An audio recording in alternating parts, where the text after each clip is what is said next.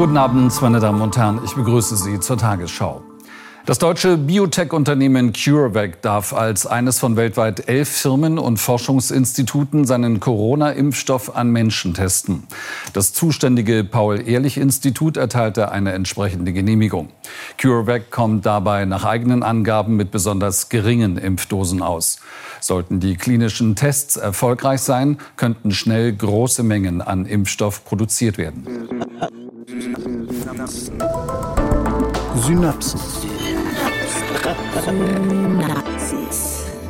Ein Wissenschaftspodcast von NDR Info. Die ersten Prognosen im März waren für viele ernüchternd. Denn bis wir einen Impfstoff gegen das neuartige Coronavirus haben, sollten etwa 18 Monate vergehen. Neueste Entwicklungen jetzt wecken Hoffnung, dass es schneller gehen kann. Was all das mit dem Lego-Prinzip zu tun hat und warum Mäuse ein Teil der Lösung sind, aber auch ein Problem darstellen. Darüber wollen wir heute sprechen. Ich bin Maja Bachtjarewitsch und in unserem Podcast habe ich jedes Mal Wissenschaftsjournalistinnen und Wissenschaftsjournalisten zu Gast. Sie haben Themen genau im Blick, sie treffen Experten und bringen Interviews mit, die wir uns anhören und darüber sprechen. Heute freue ich mich, dass Daniela Remus bei mir ist. Hallo. Hallo Maja. Daniela, du recherchierst und berichtest viel für NDR Info zu medizinischen und sozialethischen Themen. Und du hast jetzt die Entwicklung des Impfstoffes gegen das Coronavirus beobachtet. Hm. Wir haben eben schon die Meldung aus der Tagesschau gehört. Das war der 17. Juni. CureVac entwickelt einen Impfstoff und es gibt schon medizinische Tests. Sie sagen selbst, dass sie große Mengen entwickeln können. Mhm. Wo stehen wir? Ganz allgemein betrachtet ist äh, CureVac eben halt eine Firma unter anderen. Äh, weltweit sowieso insgesamt äh, sind über 140 Impfstoffprojekte, also Forschungsprojekte am Start. Das heißt, das, was CureVac jetzt macht, das macht in Deutschland zum Beispiel eben auch noch ein anderes Biotechnologieunternehmen. BioNTech heißen die. Und ein Impfstoff, der in dem akademischen Forschungszusammenhang äh, entwickelt wird, der steht eben auch kurz davor, an Menschen ausprobiert zu werden. Und weltweit gibt es ganz viele verschiedene verschiedene ähm, Versuche und ähm, Versuchsanordnungen. Das ist sehr unterschiedlich. Viele verbreiten großen Optimismus und sagen toll und wir sind unheimlich weit und das geht jetzt alles unheimlich schnell. Aber de facto äh, scheint es mir so zu sein, dass doch ein bisschen Behutsamkeit in der Beurteilung eben auch noch angebracht ist. Das heißt, wir können jetzt nicht damit rechnen, aufgrund dieser Aussage, dass ein Impfstoff sehr schnell kommen wird. Nein, weil du musst dir vergegenwärtigen, diese 18 Monate theoretisch vielleicht ist es möglich. Die haben viele Wissenschaftlerinnen und Wissenschaftler auch noch nicht wirklich verabschiedet, sozusagen als Ziel oder als Hoffnung. Impfstoffentwicklung ist ein unheimlich komplexes Verfahren. Mhm. Also du beginnst ähm, damit, du musst erstmal die Krankheit verstehen. So, um was geht es eigentlich? Dann guckst du, was für Wirkstoffe könnten da vielleicht sinnvoll sein. Dann musst du in diesen, in dieser präklinischen Phase heißt das, also im Labor an Zellen, in Zellversuchen erstmal rausfinden, funktioniert das, was ich mir gedacht habe überhaupt? Verursacht der Wirkstoff, den ich meine, theoretisch begründet, entdeckt zu haben, funktioniert der in der Zellkultur so, wie ich das gerne haben möchte. Also mhm. ruft der zum Beispiel jetzt Antikörper hervor. Das funktioniert, sagen wir jetzt mal, dann gehst du zum nächsten Schritt über und musst testen in Tiermodellen, was passiert eigentlich? Kommt der Stoff dahin, wo ich ihn haben möchte?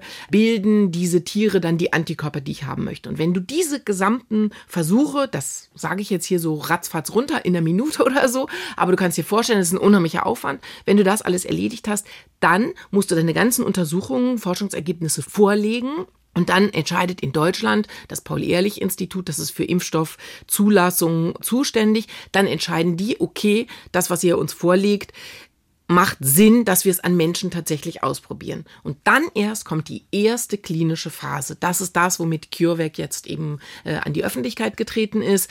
Da werden gesunde Menschen gesucht, Freiwillige, jung und gesund, die bereit sind, sich diesem Impfstoff auszusetzen. Mhm. Und dann wird im Prinzip erstmal nur danach geguckt, wie vertragen die den? Wie sicher ist der? Haben die Nebenwirkungen? Was für Nebenwirkungen haben sie?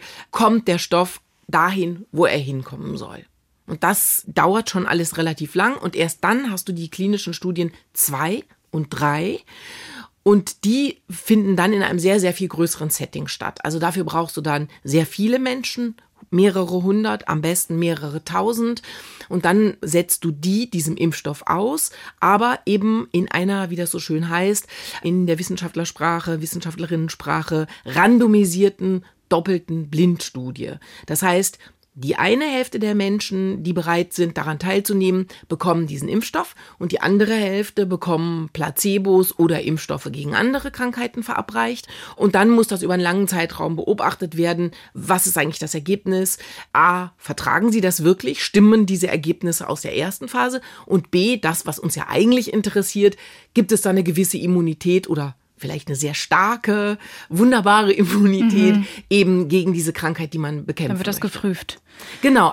Aber was ganz wichtig ist, du darfst dir das oder wir dürfen uns das eben nicht so vorstellen, wenn wir damit nicht täglich zu tun haben, dass das so ist, du wirst geimpft und dann wirst du zum Beispiel absichtlich diesem Virus ausgesetzt in einem Labor. So könnte man sich das ja vorstellen, dass so ein Impfstoff getestet wird. So ist es eben nicht. Es ist aus ethischen Gründen ist ja einleuchtend. Also es wäre ein Menschenexperiment mit offenem Ausgang. Du würdest theoretisch riskieren den Tod äh, dieser Menschen. Also so läuft es nicht ab, sondern es läuft eben so ab, dass die Menschen geimpft werden und dann in ihrer natürlichen Umgebung sich bewegen sollen.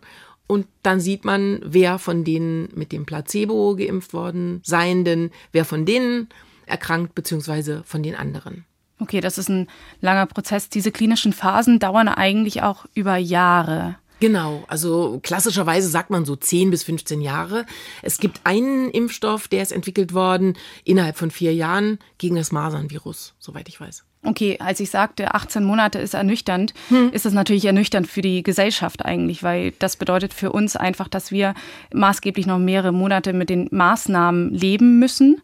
Aber medizinisch gesehen ist das ja eigentlich sehr schnell, was jetzt gerade passiert. Genau, das ist eben wirklich eine Diskrepanz. Äh, darunter leiden die Wissenschaftlerinnen und Wissenschaftler auch, weil sie natürlich sehr gerne sehr schnell sozusagen helfen würden aus dieser pandemischen Situation. Aber das ist überhaupt nicht möglich, weil natürlich auch diese ganzen Sicherheitsvorkehrungen, die dürfen nicht unterschritten werden. Also mhm. wir alle würden ja nicht damit einverstanden sein, wenn man jetzt im Hinblick auf eine sehr viel zügigere Impfstoffentwicklung sagen würde, okay, komm, wir lassen das jetzt mal mit diesen präklinischen Studien, wir kürzen das jetzt alles ab oder wir überspringen Phase 2. Das klingt doch irgendwie schon ganz gut. Komm, wir, wir verimpfen diesen Impfstoff jetzt mal. Mhm. Das ist natürlich überhaupt gar kein gangbarer Weg. Nein, und deshalb diese Wege müssen eingehalten werden. Die werden zum Teil schon so ein bisschen abgekürzt, indem zum Beispiel Anträge auf die Zulassung zur Phase 2 Studie gestellt werden, während noch die erste Phase läuft. Normalerweise, also in nicht pandemischen Zeiten, ist das so, dass es wirklich Schritt für Schritt erfolgt. Aber das wird jetzt im Moment ein bisschen abgekürzt. Das kann auch abgekürzt werden, ohne dass ähm, das Risiko in Bezug auf die Sicherheit dieses Impfstoffs damit steigt. Das heißt, auf der administrativen Ebene werden Prozesse abgekürzt. Genau, ja. Genau. Du hast eben gerade gesagt, es gibt viele Forschungsunternehmen oder Forschungsinstitutionen, die suchen. Da gibt es sowohl privatwirtschaftliche mhm. als auch akademische ja, also Forschungsinstitute. Also, ja. Insgesamt gibt es sozusagen zwei Säulen der Medikamenten- bzw. der Impfstoffforschung. Das eine sind die Pharmaunternehmen, das können kleine sein, aber eben auch die großen, die wir alle kennen, diese global agierenden Unternehmen. Und der zweite Sockel, die zweite Säule ist die akademische Forschung. Das heißt, das, was an den Universitäten an Grundlagenforschung stattfindet. Der Punkt ist aber, dass diese Forschung sehr aufwendig ist. Und wenn du ein Medikament, so wie wir ja gerade schon ganz kurz angerissen haben, also wenn du das aus dieser Präklinik klinischen Phase in die Kliniken bringen willst, wenn du diese Versuche mit diesen vielen, vielen tausend Menschen über viele Jahre durchführen möchtest, kostet es unheimlich viel Geld. Also logistisch und so weiter ist das ein irrer Aufwand, aber vor allen Dingen kostet es wahnsinnig viel Geld. Und dieses Geld, das muss man einfach so klar sagen, hat die Akademie nicht. Dieses Geld stellt auch die Bundesregierung nicht bereit und wir alle wären vermutlich auch nicht bereit, mit unseren Steuern diese Summen aufzubringen, um das möglich zu machen. Das heißt, Sobald du aus der Präklinik rauskommst, in diese klinische Phase, spätestens dann musst du dir eigentlich kommerzielle Hersteller an die Seite nehmen, wenn du eine akademische Forschungseinrichtung bist, weil du das dann gar nicht mehr rein finanziell und volumenmäßig schaffst. Diese Phasen, die gucken wir uns gleich nochmal an. Mhm. Dann lass uns mal kurz schon inhaltlich über Impfstoffe mhm. sprechen. Es gibt ja bei verschiedenen anderen, auch viralen Krankheiten, gibt es Totimpfstoffe, es gibt Lebendimpfstoffe. Mhm. Wie sieht das hier aus beim Coronavirus? Ja, das ist eben auch hier unglaublich äh, breit aufgestellt, das Feld. Es gibt drei vier Hauptwege, kann man sagen. Und dann gibt's noch ganz viele Varianten davon. Ähm, also Totimpfstoff, hast du gerade gesagt, ist etwas, was wir alle sehr gut kennen. Da ist, ähm, funktioniert es folgendermaßen. Der Organismus wird mit abgetöteten, also inaktivierten Erregern konfrontiert, mhm. um dann Antikörper dagegen auszubilden. Das ist ja das, was insgesamt Impfungen ja wollen. Also das Ziel ist ja, dass der Körper, der damit geimpft wird, dass der Antikörper bildet und deshalb in der Lage ist, das Virus abzuwehren. Also A, an seiner Vermehrung zu verhindern und B, dann eben natürlich auch zu verhindern, dass man daran erkrankt. Da haben wir auch in einer Synapsenfolge drüber gesprochen, über die Antikörperbildung. Ja, genau, über die ganzen Schwierigkeiten, die mhm. damit verknüpft sind. Ja, genau. Und dieser Totimpfstoff, der als ein äh, Weg eben beschritten wird, eine Totimpfstoffentwicklung, das kennen wir zum Beispiel auch. Also Kinderlähmung basiert auf diesem Verfahren, die Impfung oder Tetanus Tetanus oder gegen mhm. Keuchhusten, mhm. diese Impfungen. Und in China zum Beispiel ist eine klinische Phase 1 Studie bereits abgeschlossen worden mit einem solchen Totimpfstoff und das klang in der Tat auch relativ äh, erfolgversprechend. Dann gibt es Wege, die von manchen beschritten werden, das sind so Lebendimpfstoffe. Das ist eigentlich das älteste Verfahren, wie Impfstoffe entwickelt äh, werden und da ist äh, das historische Beispiel die Pockenimpfung. Also mhm. damals, als man eben vor über 100 Jahren damit angefangen hat, und sich überlegt hat, Mensch, man könnte Menschen vielleicht doch auf die Weise immun machen gegen bestimmte Krankheiten. Da wurde eben mit dem Pockenvirus äh, experimentiert und dann bekommst du eben eine niedrige Dosis der lebendigen Viren, das die abgeschwächte Virus. Quasi. Genau, damit du dann eben Antikörper bildest. Und das ist eben aber natürlich so, wie es auch schon klingt, kann riskant sein, kann sein, dass du dich da in der Dosis vielleicht. Weil du eigentlich infiziert wirst. Ja, Genau, eben. Das ist das Problem. Deshalb ist das eigentlich nicht mehr äh, so eine Vorgehensweise, die ähm, mit großer Begeisterung, sage ich jetzt mal, von den Wissenschaftlerinnen und Wissenschaftlern betrachtet wird. Dann gibt es dieses Verfahren, das ist ganz neu, wird seit einigen Jahren ausprobiert. Dazu gibt es aber noch keinen Impfstoff, der auf dem Markt ist.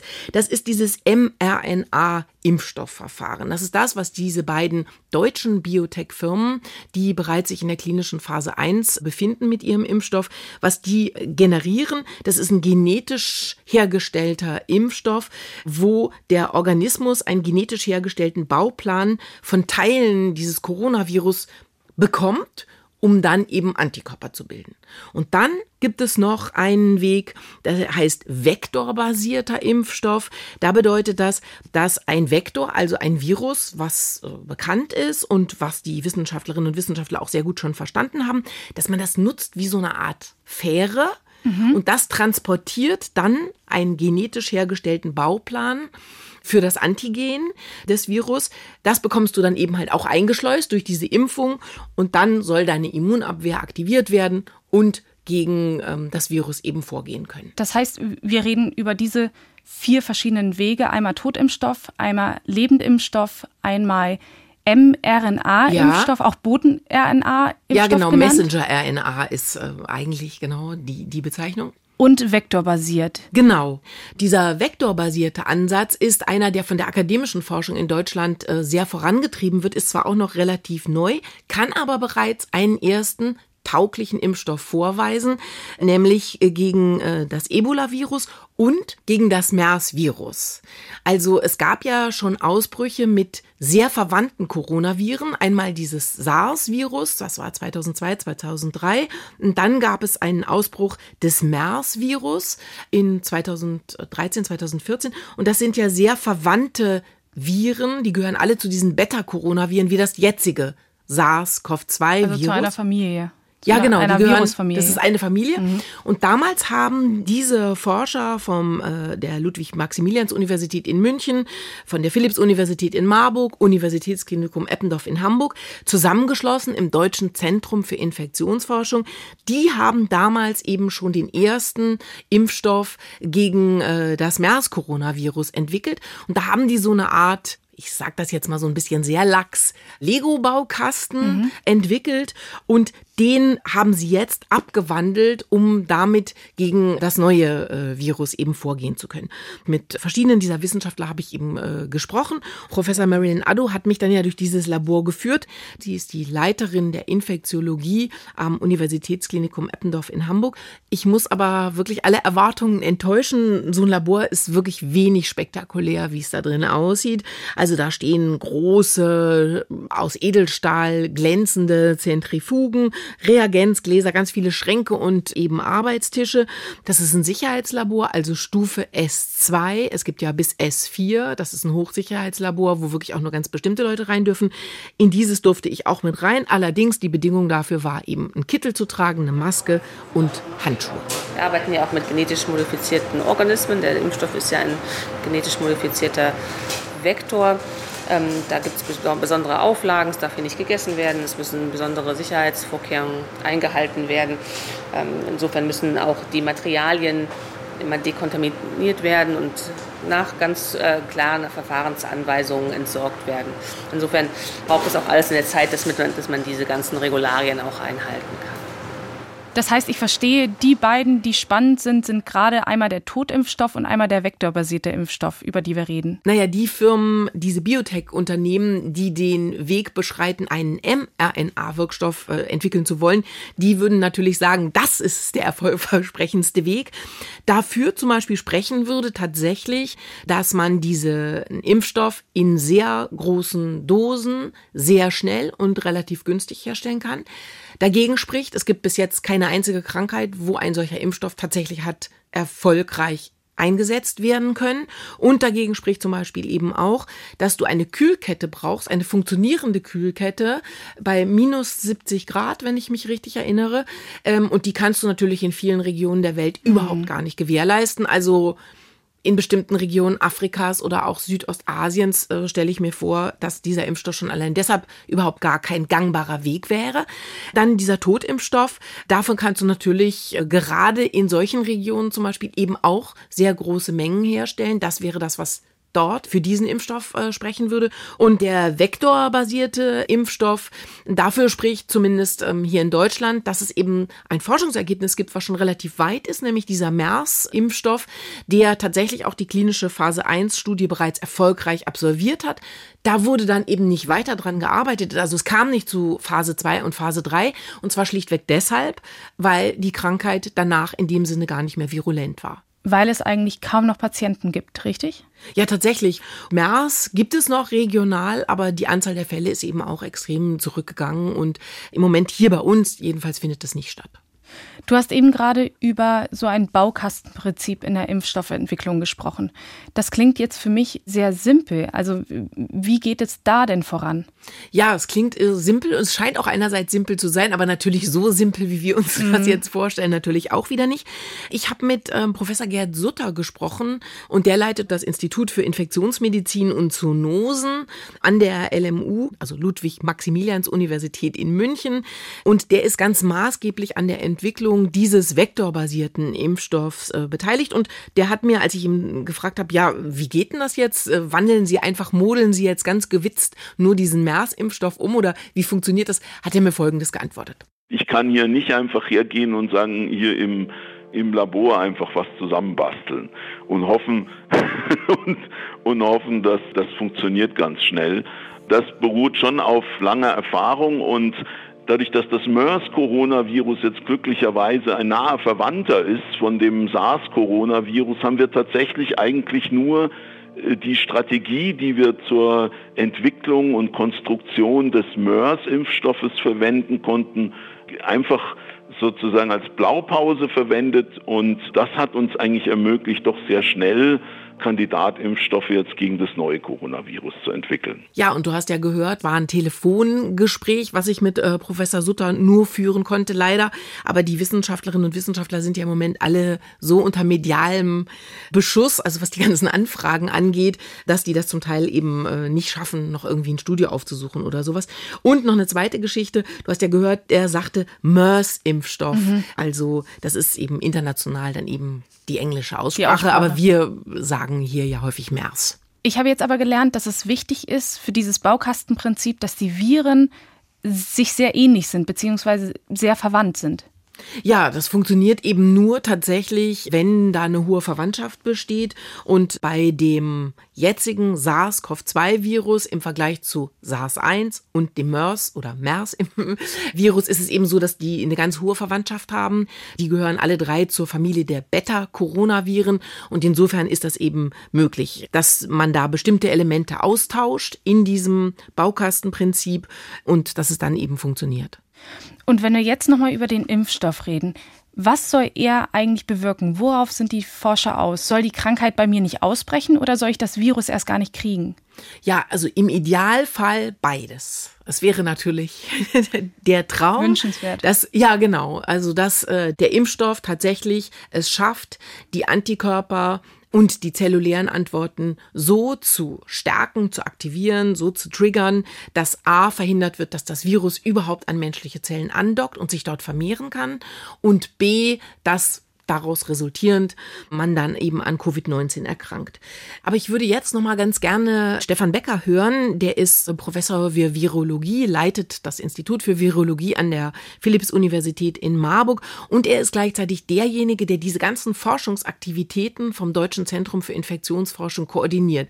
Also das, was der Gerd Sutter in München entwickelt, diesen Impfstoff, der also an diesem Baukastenprinzip so lange feilt oder schon zum großen Teil gefeilt hat, dass äh, dieser Impfstoff demnächst in die klinische Phase überwechseln kann.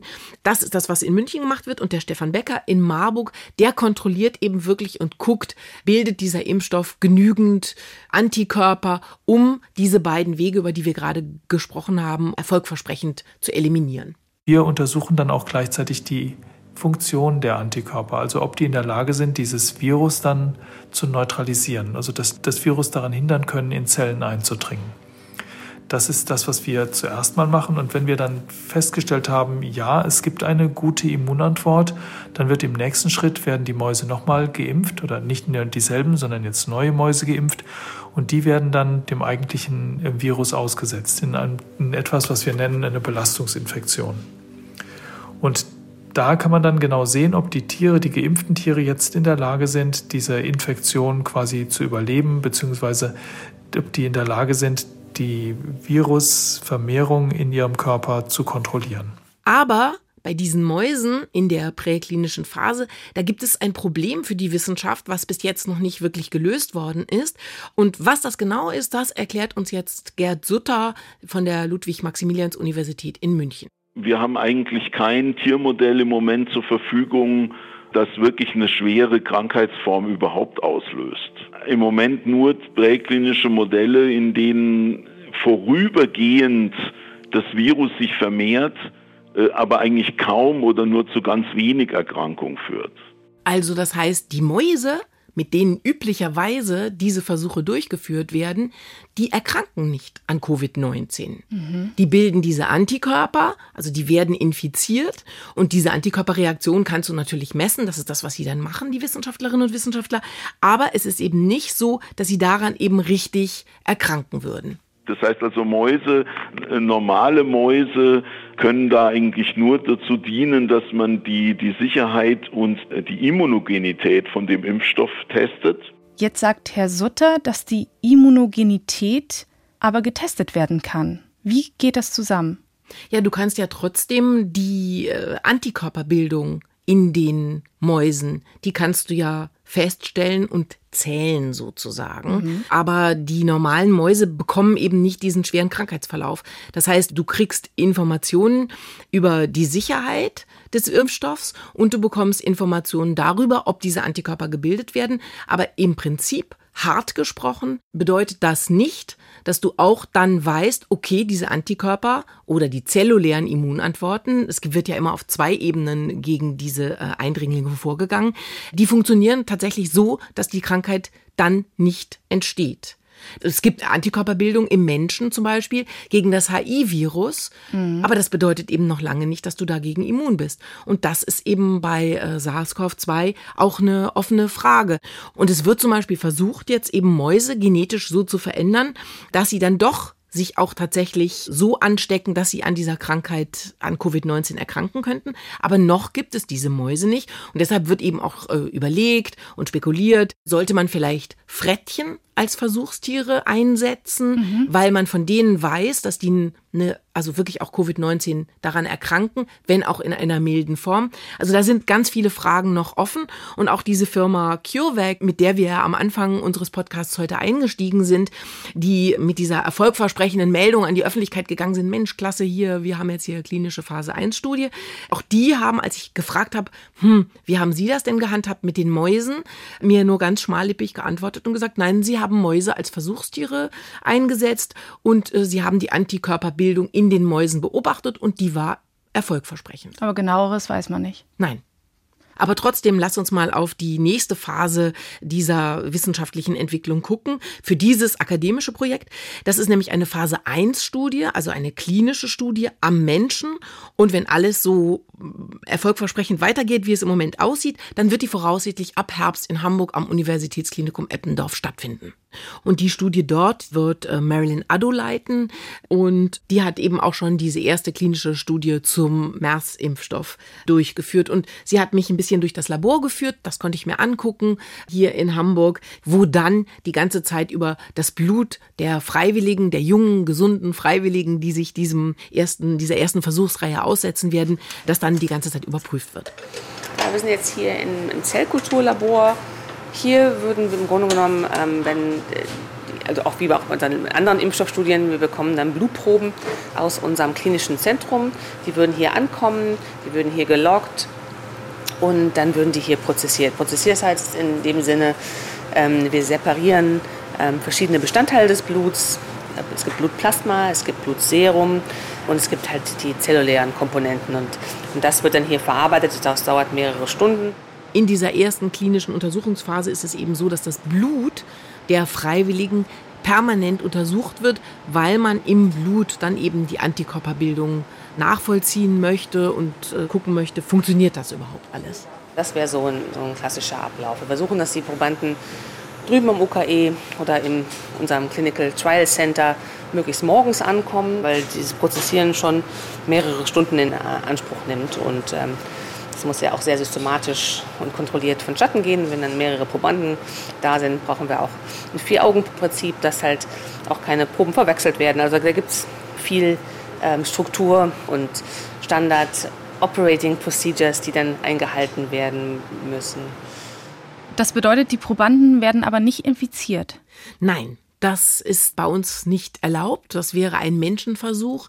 Der ist nicht erlaubt aus ethischen Gründen einerseits, aber tatsächlich auch aus wissenschaftlichen Gründen.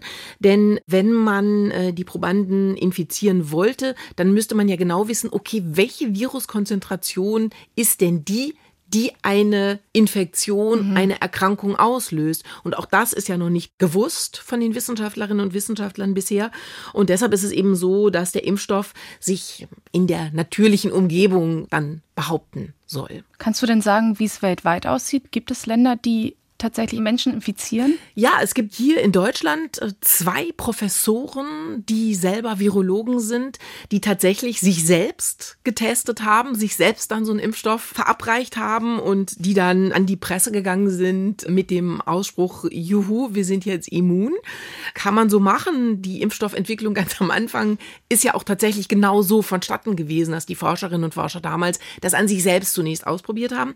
Und was es wirklich auch noch gibt, von der Harvard Universität gibt es einen Aufruf, dass man doch mit Menschen versuchen, gerne diese ganze Impfstoffentwicklung ein bisschen abkürzen möchte und ob vielleicht nicht Freiwillige bereit wären, sich dem auszusetzen. Und tatsächlich, Stand heute, gibt es bereits 25.000 Freiwillige aus über 100 Ländern, die gesagt haben, ja, da machen wir mit bei dem Projekt. Okay, aber unabhängig von diesen 25.000 Freiwilligen, wo ja immer noch nicht wirklich klar ist, wie und ob die überhaupt ja, das wird, äh, da wird es noch Ethikkommissionen geben, die darüber befinden müssen und so. Also das ist noch alles nicht geklärt.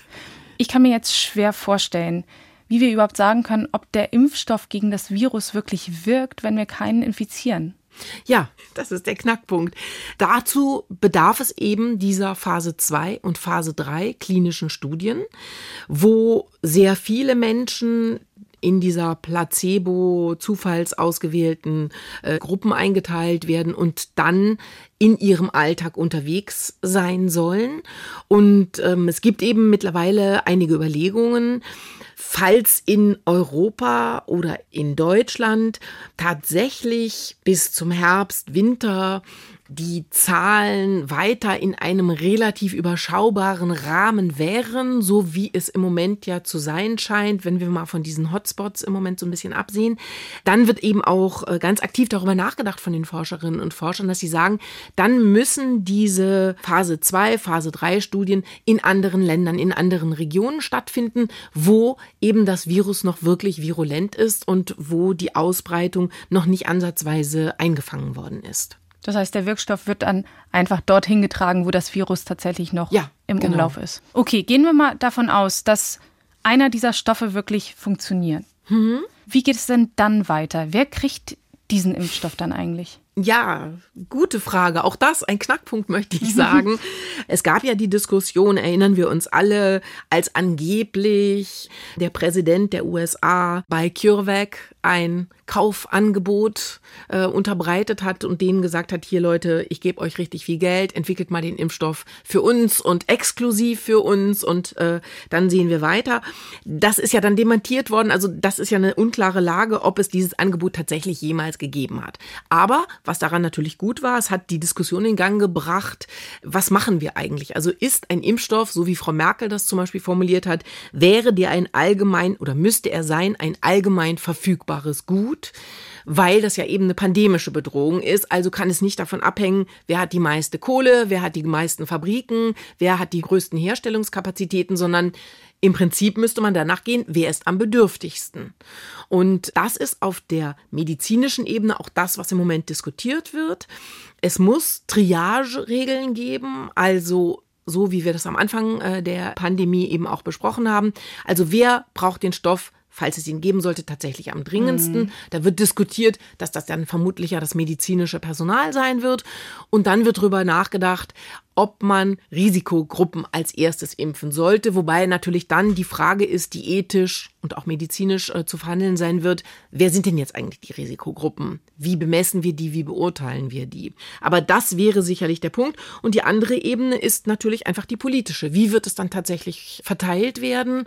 Und da gibt es ja viele Versuche, internationale Absprachen zu treffen, damit Impfstoffe nicht exklusiv für bestimmte Länder oder für bestimmte Regionen gebunkert werden können, so wie Trump äh, und auch Bolsonaro das ja zum Beispiel auch für dieses Medikament, was eine Zeit lang heiß diskutiert wurde, dieses Chloroquin, was die da ja auch gemacht haben, wo die gesagt haben, wir bunkern das jetzt, weil wir wollen das für unsere Leute haben, hat sich jetzt erwiesen, ist vielleicht gar nicht so die heilsbringende und gesunden die Idee, die die am Anfang damit so verknüpft war, aber jedenfalls gegen dieses Denken versuchen eben ganz ganz viele nicht nur auf wissenschaftlicher öffentlicher, sondern eben auch auf politischer Ebene anzudiskutieren. Und darüber hinaus wird im Moment sowieso sehr intensiv darüber diskutiert, dass es wahrscheinlich überhaupt gar nicht einen einzigen Impfstoff geben wird, sondern da es diese internationale Vernetzung gibt, da sehr viele Wissenschaftlerinnen und Wissenschaftler unglaublich viel reinbuttern in diese Forschung, stellen sich diejenigen jedenfalls, mit denen ich gesprochen habe, eigentlich alle vor,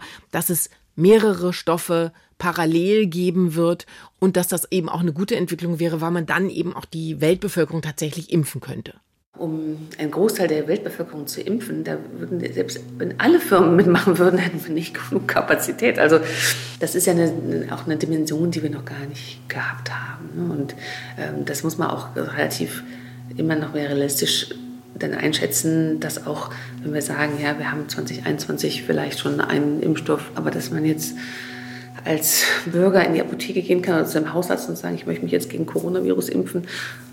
Das, das wird nicht im Januar 2021 so sein. Und wenn, wir, wenn das irgendwann im Ende 2021 so sein würde, dann wäre das schon ein großartiger Erfolg. Und da muss man halt sehen, wie sich das jetzt entwickelt. Also das ist ja auch neu, so schnell wie das jetzt gegangen ist. Es ist noch nie gewesen. Also eine Erkrankung, die im Dezember das erste Mal aufgetreten ist, die im Januar ähm, eine Sequenz hatte, dass man da schon quasi im, April, im März die erste Person mit einem neu hergestellten Impfstoff äh, geimpft hat, das ist ja noch nie da gewesen. Wenn das irgendwann Ende 21 so sein würde, dass wir gegen das Coronavirus impfen können, dann wäre das großartig. Mhm. Das übersteigt bei weitem die 18 Monate, die am Anfang angedeutet wurden.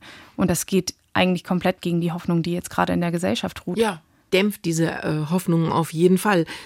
Für die Wissenschaftlerinnen und Wissenschaftler ist das wirklich eine sehr wichtige und auch zum Teil sehr inspirierende Erfahrung, dass es diese internationale Zusammenarbeit gibt, dass die doch summa summarum eigentlich wirklich ziemlich gut funktioniert. Aber auf der inhaltlichen Ebene sind noch so viele Fragen offen, dass die Wissenschaftlerinnen und Wissenschaftler das jedenfalls sehr viel verhaltener kommunizieren, wann es einen Impfstoff geben könnte, als die Politik oder als wir alle uns das eben wünschen und äh, ja, darüber nachdenken und sprechen. Das heißt, es bleibt eigentlich der Marathonlauf, den wir gerade laufen. Wir müssen weiter forschen, wir brauchen weitere mhm. Entwicklungen, wir müssen uns natürlich auch weiter die Antikörperforschung angucken und sicherlich auf gesellschaftlicher Ebene auch weiter über Maßnahmen sprechen und ja. mit Maßnahmen leben ja, in den kommenden ganz, Monaten. Ganz klar, das ist alles noch überhaupt nicht durch und Medikamentenentwicklung spielt natürlich auch eine ganz äh, erhebliche Rolle in dem Zusammenhang. Also Mittelstreckenlauf mindestens. Daniela, vielen Dank.